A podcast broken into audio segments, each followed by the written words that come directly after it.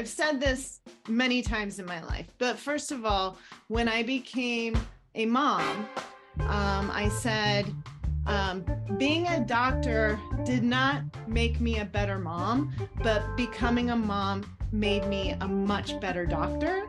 And it's the same with life coaching. So, being a doctor did not actually prepare me better for becoming a life coach. It actually was almost an obstacle to overcome because as a doctor, you just want to fix people. Um, but becoming a life coach has made me an immensely better doctor. Welcome to another episode of the Badass Women of Central Park, where every time we bring you an awesome journey of a badass woman in our neighborhood. My name is Dan Clark, and it is my honor to host this podcast and get to learn from so many of you each time.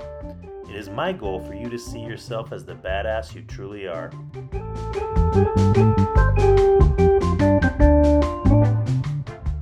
Stefanie Huff, MD, aka Dr. Stef, with an F, is a full time emergency medicine physician, life coach, inventor, and a single divorced mom of two fun loving kids, Mattie, who's 11, and Max, who is 9. In 2008, Dr. Stef left Omaha and headed to Denver for the mountains. At this time, she traveled the country as a traveling physician. Shortly after, she began working for Avista Adventist Hospital ER and continues to work in ERs within the Centura system. Dr. Stef is also certified in addiction medicine and obesity medicine, and previously owned and operated two medical clinics in Central Park. As if that wasn't enough, Dr. Stef then became a certified life coach after it helped her reclaim her life from physician burnout and a high conflict divorce.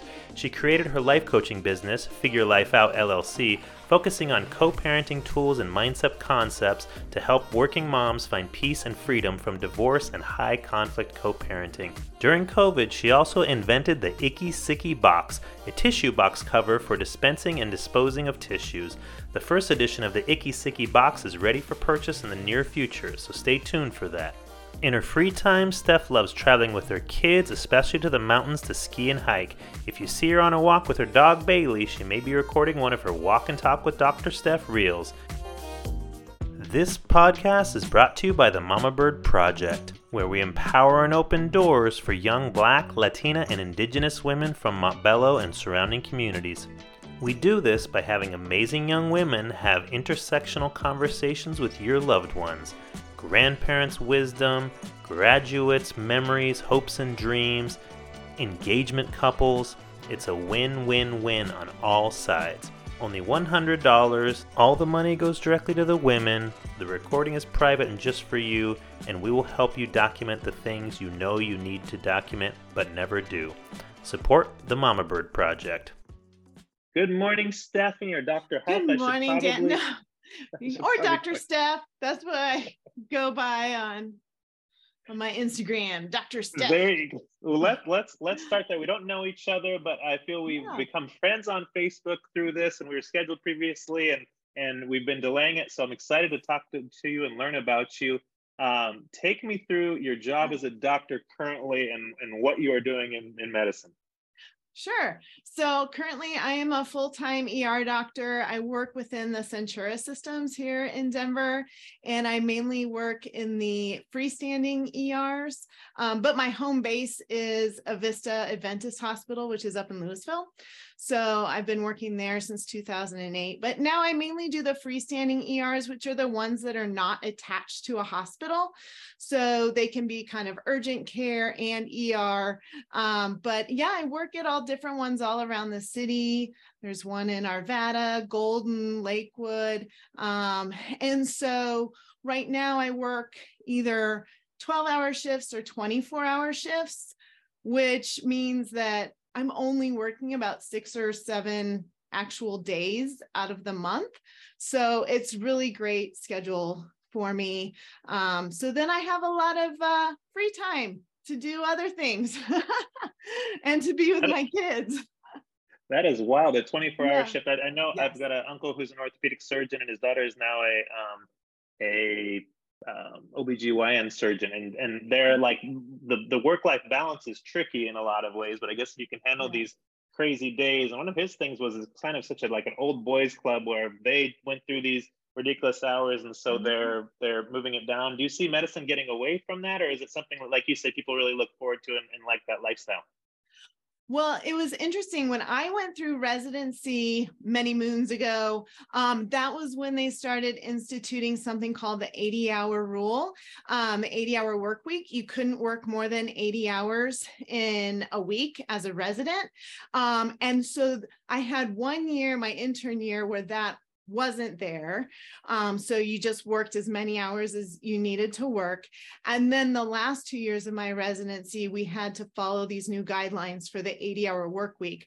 So it was a really interesting time in medicine because you did have the people who had been in medicine for years and they're like, no, you need to be able to work whatever hours because once you're done with residency, there is no one guarding your your 80 hour work week. But then there's also the mindset of you're still learning.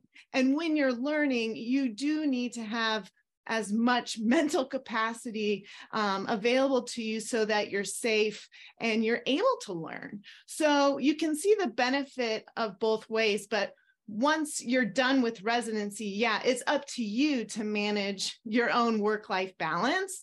So um, that becomes kind of the trick there once you're done with the protection of the 80 hour work week then you have to make sure that you're able to maintain um, your your life and your your health your mental health your physical health um, but still do a job that you enjoy and love um, difference between the ERs that I see on TV and the ERs in real life? Are you is there just people projectile blood coming everywhere? Is it what is what is the reality? Gosh, uh, pretty much uh, the the one show that I say is the closest to reality is Scrubs um, that is probably the one that is really the closest to real life in a hospital setting. But interestingly, when I found out I got into medical school, it was at the height of ER with like George Clooney, like way back in the day.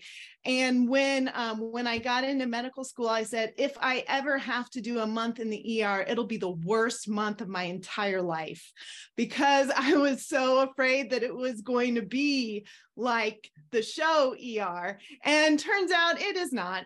it is nothing like that. Um, what I love about my job is that um, it's different every day. I never know what's going to come in the door, and I'm interacting with diff- different people all the time. And I feel like I'm good at making a connection with my patient right off the bat because they have to be able to trust me in a time when they're in you know pain and they're scared or they're not feeling well and i really have to be able to connect with them right away. Whereas if you're a doctor who's seen them over and over again um, you have more time to make that connection. So um, that's where i felt like um, i really brought something to emergency medicine. And I love the variety. I love being able to do everything, um, kind of the jack of all trades, master of none. But um, but yeah, it keeps me on my toes, keeps me tired, but it's a lot of fun. yeah, does stand up literally mean you're standing up the whole time? You probably aren't aren't relaxing on no. those shifts at all. Huh? No, um, uh, with the 24 hour shifts, I do have the ability to go and rest if if there aren't any patients there. So that gets me through. yeah, it's interesting to me because I'm I'm talking to you from Poland right now, and yeah. my mother is a, is a phlebotomist in the hospital here, and and in Poland they still um, everybody kind of takes on the night shifts. I feel in America. Mm.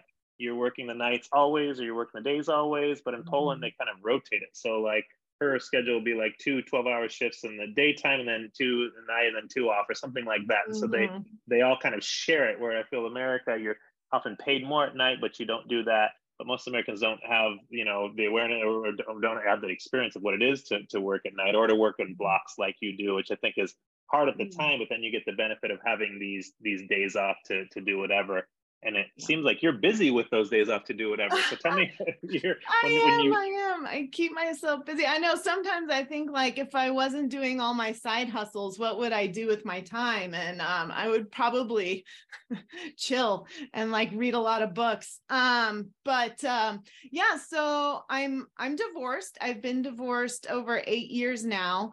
Um so I work when I don't have my kids and then when I do have my kids, um, my job allows me to really be home um, and be available to them if they're sick or there's a snow day or a holiday or t- you know. So, um, so I'm very lucky in that regards that my job allows me that scheduling. Um, so yeah i do end up having many days off for the week and um and i just can't seem to sit idle and I keep coming up with things to do. And um, so many years ago, about five or six years ago, I got into addiction medicine. And um, I started a clinic to treat opioid addiction with uh, one of my colleagues. And so we did um, a Suboxone clinic for about a year and a half. Um, and then um, we decided to move on to other things after a year and a half of um, having our own clinic. And I took over the clinic and created um, a wellness clinic. So it was more of a weight management and wellness uh, clinic. And I did that for about a year and a half. And then um, I decided that maybe running a physical business um, wasn't really my jam. Um, so I decided to close it down, and I did that two months before COVID hit. So it was very good timing because I don't think I would have been able to maintain it anyway during COVID. So um, so that was some good timing there. So then I got the time during COVID to be there for my kids um, and homeschooling. I was going to work in the ER, which was a whole other uh, ball of wax at that point. And then, um, and it was during that time that I found life coaching. And I did a, a life coaching program for physicians. And um, it was that year of 2020 that I did this coaching program and it literally transformed my life. And so I decided to become a certified life coach. Um, and then before you know it, I'm starting another business, right? so I'm like, I have to share this with people. So I've started a life coaching business, and my focus is on um, divorced working moms who struggle with co-parenting conflict. And so that is my uh, life coaching business called figure life out. Um, and again i do focus mostly on working moms um, who are struggling with um, co-parenting with their their ex. And and there can be a lot of pressure to have a very cooperative relationship which is you know, ideal, but sometimes life isn't ideal. So, how do you manage it when the situation isn't all rainbows and daisies? So, that's where I come in and I come up with my dog's like scratching. Bailey, stop. Sorry, he's digging a hole to China in my rug. Um, to Poland. He's coming to Poland. No, sit down. Um, I love I love dogs, so he'd be very welcome with me. He, he's a sweetheart, but he digs in my carpet. Um, so anyway where was i? So yeah so figure life out is my life coaching business for working moms um, struggling with divorce and co-parenting. Um, and so i've been getting that started over the past year. I have my own tools that i've created from my experience with divorce and and conflict and co-parenting that i feel are extremely helpful. And my goal is to give people who are considering divorce or in the middle of divorce, or maybe they've been divorced for years but still struggling with it. I just want to be able to like hand them a manual to be like, this will help. okay, like try these things out um, because it, you can just feel like you're going through a fog and you have no clue what's happening.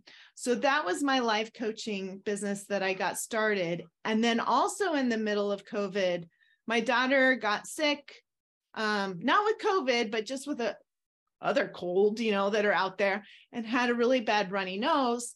Um, and I got so annoyed with her throwing the Kleenexes on the ground that I taped two Kleenex boxes together and then a cup on the side with some hand sanitizer. And I said, Here, put the dirty Kleenexes in this empty box, and then you have hand sanitizer. Take this to school so you can keep it all together.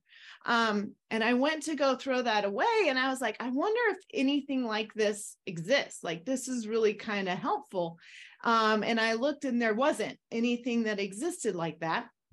And so I drew up a design for um, a Kleenex box container and, and a hand sanitizer holder. Um, and then I started figuring out how I could make it, which ended me up at the Idea Lab at the Sam Gary Library, which is the coolest place on the planet. Um, had no idea it existed. I think it had just opened up like a few months before I got there. Um, and I showed up and I was like, I think I want to 3D print this thing. And they're like, uh, no, that would take you forever. You want to use the laser cutter. And I'm like, don't know what that is, have no clue. And they're like, it's okay. They walked me through every single step. They showed me how to use the Adobe Illustrator. They told me what materials to buy. They showed me how to do a practice cut on the laser cutter. And then we did, um, we, we cut it and we put it together. And they helped me build my first prototype for free uh, in eight hours. Like they are amazing humans.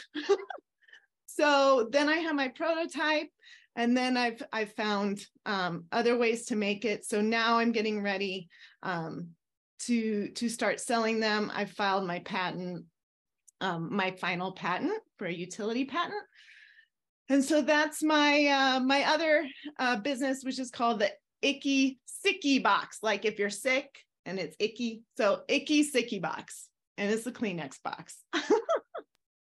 this is this is wonderful. I always say the best way to learn is by doing. Yeah. Um, and and and you, I'm sure you are learning a lot by doing in this process. And one of the things that I think is so amazing about the medical school in general is they really let you, like you talked about, that you didn't think you'd go into the ER, and that's where you ended up. They they rotate you in such a great mm-hmm. way where you have to do all these different things. And for when I look at how I wish education was for my own children, um, and I'm this is I'm speaking to myself as well because I could certainly yeah. be doing a lot more of this myself but it would be that they try out these different things, find out what you don't like, learn from them. Um, and I think entrepreneurship is so that way. You have to learn wow. everything, and you're pushed out of your comfort zone in so many ways. One question I wanted to ask you, um, specifically about the the divorce and the life mm-hmm. coaching, mm-hmm. is what parts of being a physician helped you with this, and or were mm-hmm. there things that you had to overcome because of certain way of thinking or training or whatever that that you feel that you've had to, to overcome because of your background training? Right. Well, I mean, there's so much there, um, to be honest. But well, as an ER doctor, I feel like I'm well equipped for this because um, I've pretty much heard it all, seen it all, or experienced it all. So nothing really shocks me, right? Especially with going through addiction treatment, you know, like uh, certification and treating um, addicts um, you hear a lot of stuff that most people don't hear and don't experience. So um, I just tell my clients, I'm like, bring it, whatever it is. I have no judgment. I, you know, I probably heard worse, seen worse, and I feel equipped to deal with some of the harder things to a point, And then I know when to be like, you need to go and see somebody else about this. Um, so I feel equipped in that way. Now, also as a female physician, I saw a lot of my female colleagues who were almost mentors to me go through divorce and um, very much financially destroying them, emotionally destroying them. Um, and when I got married, I wanted to make sure that I protected myself in that way. So I did have a prenup, which was invaluable at the end of things. But you start to doubt yourself. You're like, I'm successful in all these areas of my life. Why wasn't I successful in my marriage? So you're dealing with failure, right? And and that can be really hard when your whole life you're like if I put in the work, I'll reap the rewards. If I put in the work in school, I'm going to get into medical school. If I put in the work in medical school, I'm going to get a good residency. If I just put in the work, you know, you you get this reward for your hard work. Well, then you get into a relationship and it's not the same. you can be putting in all the work you can, but if it's just not reciprocated or is just, just isn't right, it's just not going to work and and you really have to deal with this feeling of of I've failed at something that I feel like I've put so much work into. Why didn't that do what is done in all the other aspects of my life?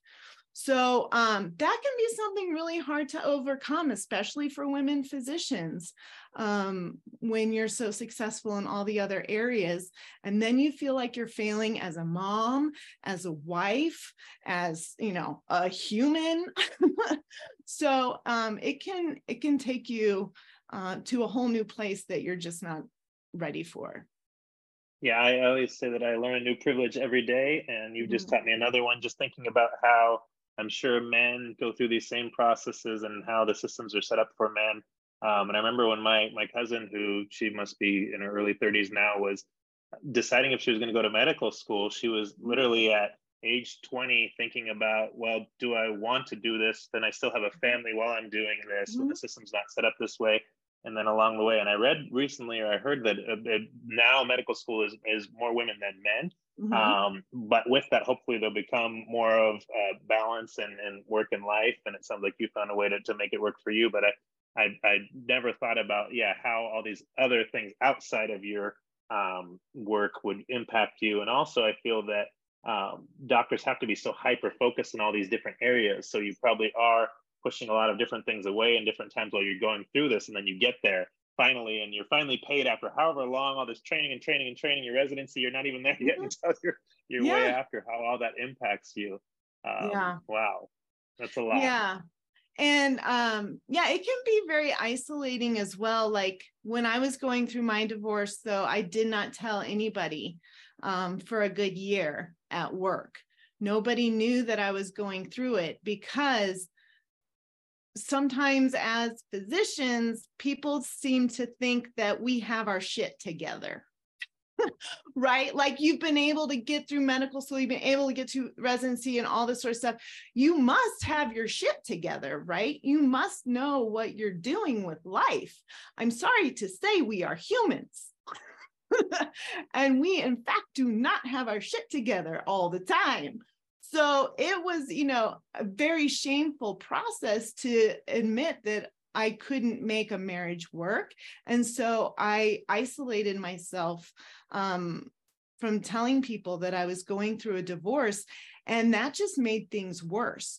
So I would love to make it not so shameful a process for women to go through and to recognize that, you know, it's okay for for divorce to happen and um and you can get through it and you can be living an even better life because of it not despite it i'm sure you're constantly working on what the the best version of that looks like for you mm-hmm. and for the business in general what what are your thoughts on what that does look like if this could be exactly as you want it to be with your divorce coaching and, and what mm-hmm. that process would look like that what what is that regular calls and coaching? Is that you're like you talk about a, a physical manual or a series of reading? Right. Like what what what does that look like for you? If I had like the ultimate dream scenario, um, I would love to be coaching full time uh, in some capacity, um, especially again with with divorced or uh, working moms. Currently, I have a four week crash course in co-parenting where you just get the you get the real nitty gritty for what you need to start improving your co-parenting relationship.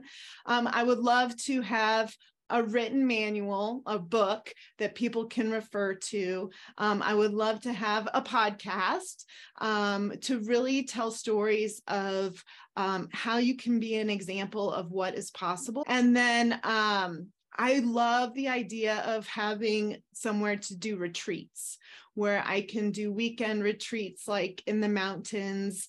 Um, I love setting up like travel excursions and things like that. So, like, that would be my dream would be to have a retreat in Evergreen where you come for the weekend and you do yoga and art and hiking and fishing and um, and all sorts of things while learning about the coaching tools and and just reconnecting with yourself it's something I've learned, and I'm sure you've been. Well, let me ask if it goes this way, even in a profession like medicine.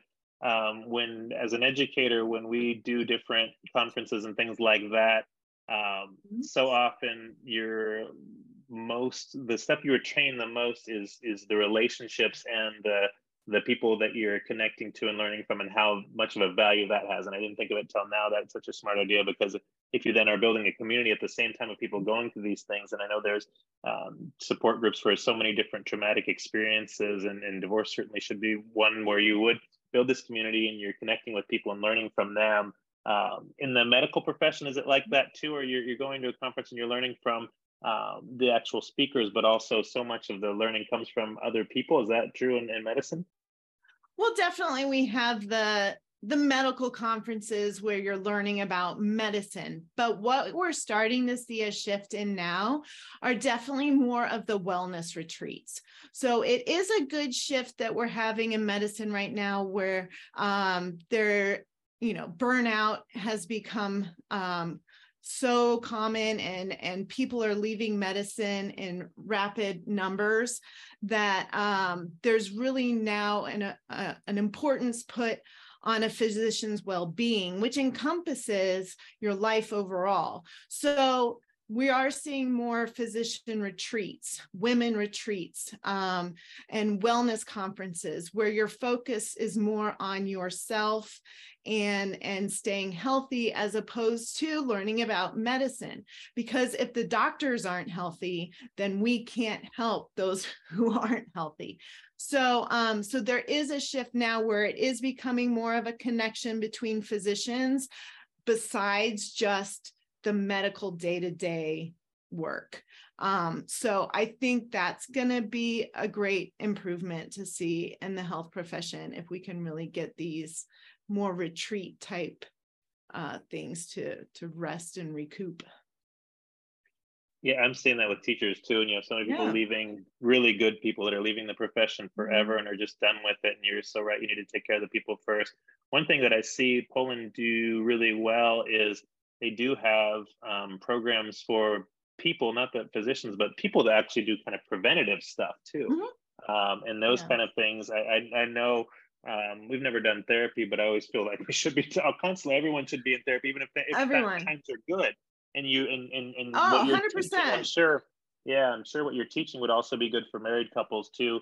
Um, mm-hmm. To be looking at these things in different oh. ways and learning from other people. I think when everyone's born, they should be given a therapist, a nutritionist, and a life coach and a personal trainer. I mean, like, just everyone needs help. And it's not like it's not saying that you don't know what's best for yourself. It's just like when you have someone who can guide you and hold you accountable, you can just get your results faster when you have someone who can give you some tools to use that you might not even be aware of exist. So, life coaching um, while it may sound kind of woo woo and like you're holding crystals and singing kumbaya, that's not what it's about. it's just really about making sure that you are living your best life the way that you want to be living it and that it's authentic and intentional. And so that spreads across your whole life. I mean, there are business coaches, there are executive coaches, there are personal trainers that are coaches, there are health coaches. You can literally find a coach for just about anything that you want. And it's just about getting results faster, getting what you want easier and better and faster. So, but yeah, marriage coaching, whatever. Everybody needs a coach. That's something I've, I've reflected on too. I feel that I'm the luckiest person to ever have lived. I'm, I'm lucky and, and privileged in so many different ways. But with that, I also feel just a personal sense of achieving my greatness, whatever I could be, mm-hmm. and and do it in the best way and biggest way. Yeah. And at this point in my life, I'm I have to do the math. I'm 42, so at this point in my life, I'm thinking like I need to to be really pushing this, and I'm at a wonderful point in my life in, in so many different ways. But I always do feel like I want to be doing more. Um, and that doesn't need to be me just working more. I think that may be something that too from the medical side is you right. just work harder, work harder, work harder. When in actuality, you can probably do things that are leveraged and, and make a bigger impact. And a coach could be one of them, where you're taking certain things off your own mental plate, and someone else is kind of holding on to those, and then helping you get where you want to be uh, with it. One of my cousins just actually um, quit. She was working for Big Oil and was an engineer, and left that and to start doing different life coaching um, and has just found so much peace in it and so much joy and and again learning by doing too she's doing mm-hmm. it for mm-hmm. herself in this transition so i'm sure that's so beneficial for you as well as yeah. you're doing all of this to be learning from it too well definitely um i've i've said this many times in my life but first of all when i became a mom um i said um being a doctor did not make me a better mom but becoming a mom made me a much better doctor. And it's the same with life coaching. So, being a doctor did not actually prepare me better for becoming a life coach. It actually was almost an obstacle to overcome because as a doctor, you just want to fix people. Um, but becoming a life coach has made me an immensely better doctor because I'm finally like giving agency back to my patients. And it's more like, what do you want to do with your health and your life? And I, I just approach it much uh, in a in a different way than before. So I do feel like being a doctor didn't mean I was going to be a good life coach, but becoming a life coach has made me a much better doctor and a mother too. Made me a much better mother. helped in all the areas. That's why it's it's life coaching, and that's why it's just such impactful work that I saw transform my life. That I just want to share it with so many other people. And the the coaching that I do is called causal coaching, so it's based in um, CBT or cognitive behavioral therapy. So it is based in the therapy realm which we learn about in medical school. I think maybe there's like a paragraph in a book somewhere, but you don't really learn how to use it. You don't learn how to apply it in, a, in an impactful way. And so becoming a life coach really taught me this one great tool that I can use um, with my patients. Um, I use with my coaching clients. I use with my kids. I use on myself all the time. Um, and so, uh, yeah, just learning about that has impacted my other, you know, physician job incredibly. And now I want everybody to know about it. that is so interesting. I hear your passion, yeah. which is wonderful. And, and um, I am a child of divorced parents. My parents but I always say that it wasn't traumatic enough for me um, that I even remember what age it happened at. I think mm. I was nine or 10. Um, and my mother was always so good to my father and mm really could have turned us against him, I feel. And sure. my father has um, really become a great father. And um, that's something that I feel that uh, I was lucky about. My brother was a little older, so it impacted him a little bit differently. Uh, mm-hmm. but what are some tips for parents to go through? What what kind of things are kind of uh, surface level that you do talk about when when how to navigate that after? Because I feel that people never always they want what's best for the kids or say they want what's best for the kids, um, but but what does that look like in in actuality? Right. So um, so just a little bit about my divorce. It was when my kids were three and one, and um it started out as what you would call a high conflict divorce, where um, we did not get along well. It was not amicable. And no matter how much I was putting what I thought were my kids' best needs first, you cannot control how the other person approaches the situation they also probably think that they're putting the kids best needs first so so what do you do when you both have differing opinions about what is best for the kids and the kids are so little it's not like they can my kids were three and one it's not like they can have an opinion on this about what they think is best for them so then it becomes a matter of figuring out how you show up as your best self, because that's all you can control. And many times we get so far into this rabbit hole of divorce that so much conflict gets created and you don't recognize that you're contributing to the conflict even though you do think you have your kids best interest at heart there are things that you can be doing that are causing drama and unnecessary conflict but you don't see how it can be any different. So that's where it takes having somebody on the outside a coach a third party observer to be like just think about doing it you know this in a different way or what if you could approach it like this?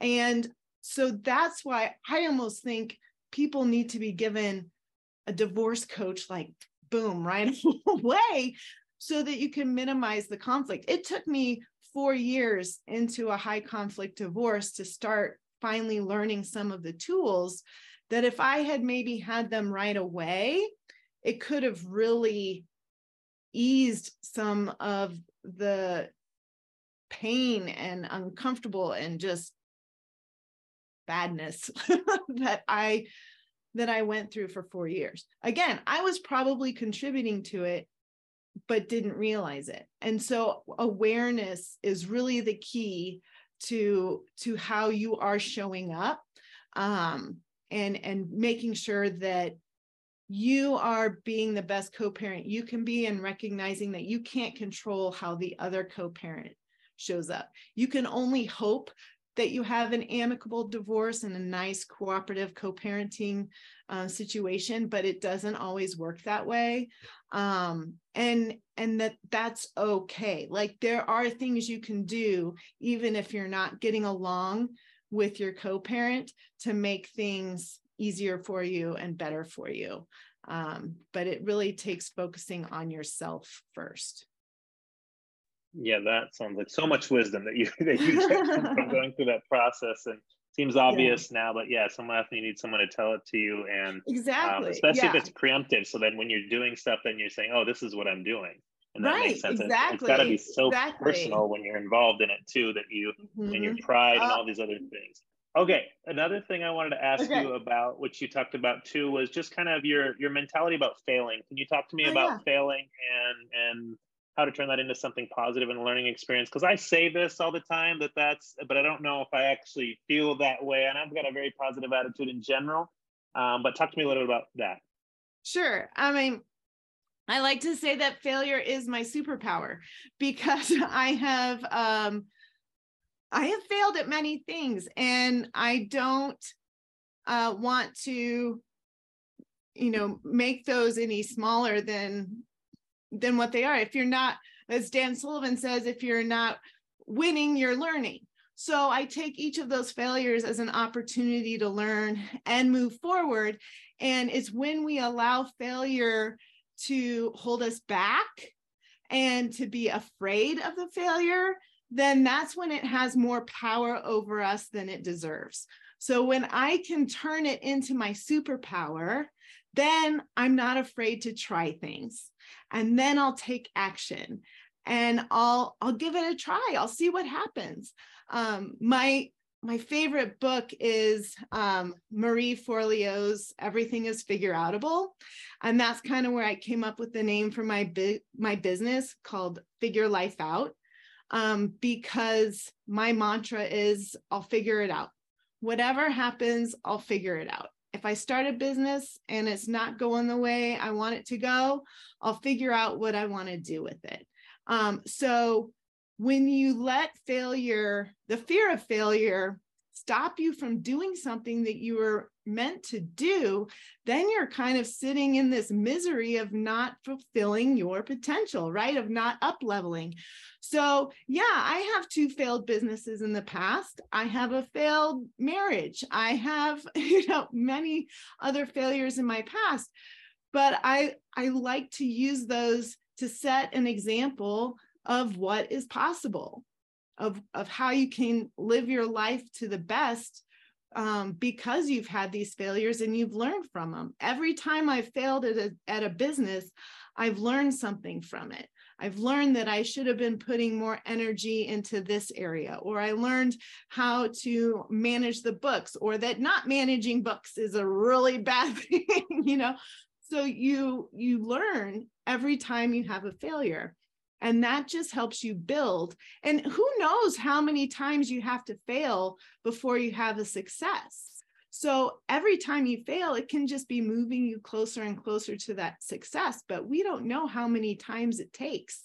We don't know how many failures there have to be before you you reach that success. But if you don't try, you'll never know. So yeah, failure is my superpower.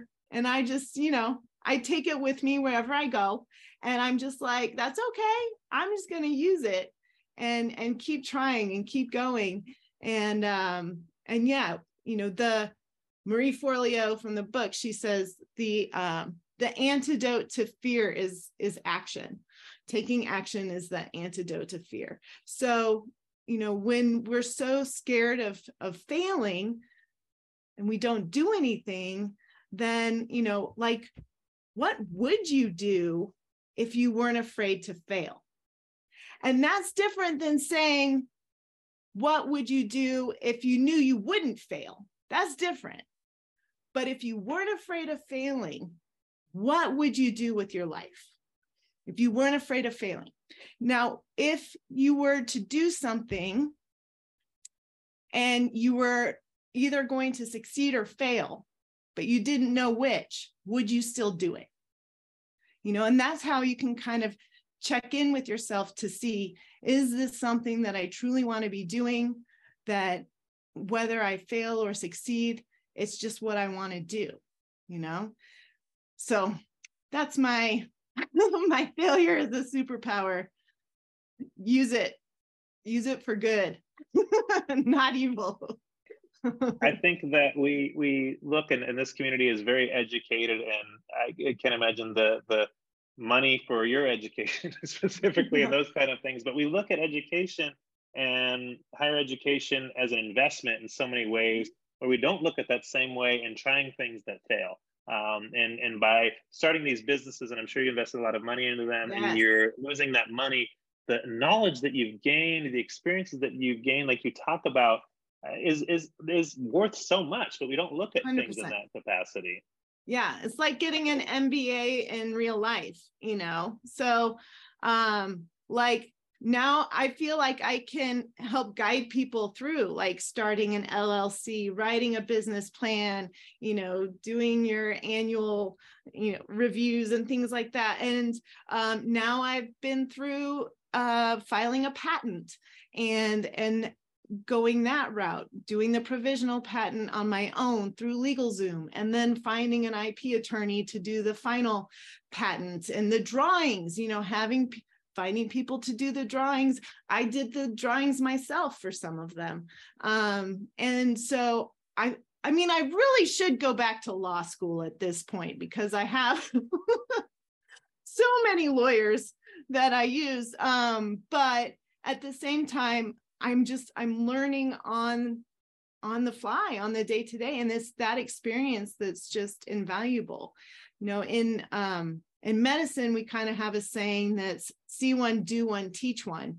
And um and i think that's the same in business. So you know see how other people are running their businesses reach out for help um, ask questions. Um i and that's one thing that i love about this community as well is that there is i mean there is an answer in somebody somewhere in this community. There's so much experience over I mean, you could start your own, we could start our own little town, just like we have everything. So if you have a question, ask this community, and I'm sure someone can guide you in the right direction in some way. So ask, so see one, see what other people are doing with their businesses, do one, just do it. Just start. You won't learn any other way until you start making the steps to do what you want to do and then teach you know then start bringing the people behind you helping helping them out. There are plenty of businesses to go around. There's plenty of money to go around. There are plenty of clients to go around. So just help people out support them bring them up with you um, and and tell them what you've learned so that we can all share you know all all do better with it. So yeah see one do one teach one yeah when we um I, I, my passion is is interviews of elders and people at different stages of their life um, and specifically to empower young women from Montbello and they do the mm-hmm. interviewing and but i get to watch all of them um, they're private for the families but i get to watch them for quality control and feedback and it's it's always regret like people that's that mm-hmm. that part of it too is if you do not do it and you regret that that will eat away at you um and totally. you'll never regret doing it like that because because there's there's growth that comes with that and all that that comes and you know you've tried and even just knowing that i think is so powerful too so so all that is so true and i think that you're, you're exactly right with the teaching part of it i think parenting's like that too when you're yeah. teaching someone else you're learning through them and and, and mm-hmm. the way you, you just see it differently so i i think that's so powerful too and like you talked about this has made you a better mother too which i think all these kind of other benefits that you're not even doing it for are just a, wonderful oh, part of all this too. Totally. When I completed my life coaching certification, um, we had to reflect back. It was a six month process, and you had to reflect back on on what you gained from it. And yeah, I went into it with the idea of starting a business and becoming a life coach for other people. But the thing that I gained the most from it was my daughter seeing me go through the certification and she would hear me on the on the classes she would hear me practicing. She will ask me to coach her. If something happened at school she'll be like can you coach me on this? And i'll um i'll kind of do some coaching with her. And then there's other times where she's like stop coaching me.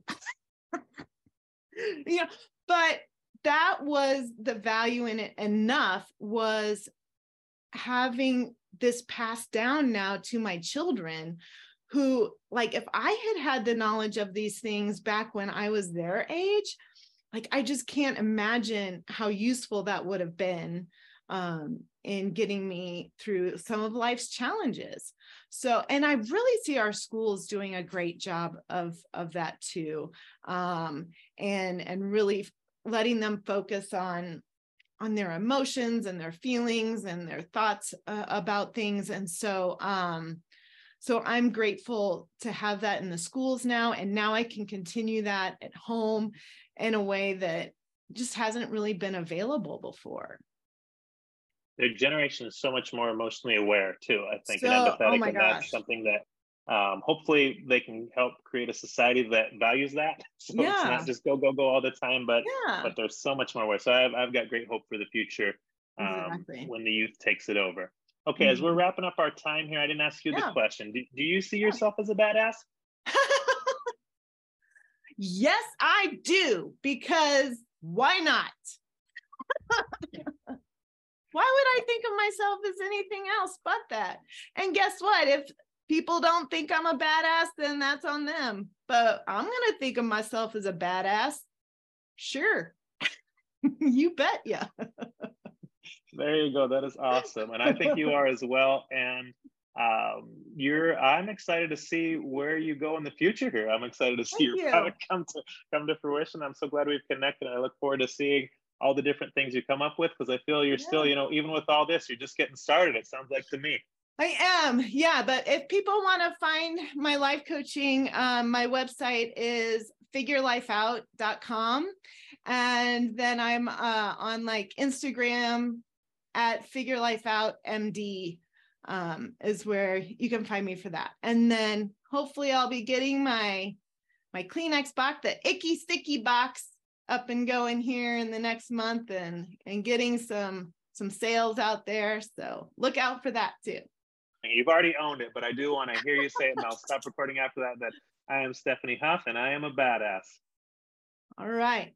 I am Stefanie Huff, and I am a badass. Thank you again for listening to this podcast. Please go to iTunes or whatever provider you're listening on and give us a rating so we can do more of this important work. Please keep sending me suggestions of people we should interview on this show. And finally, and most importantly, please always remember that you, yes, you, are a badass.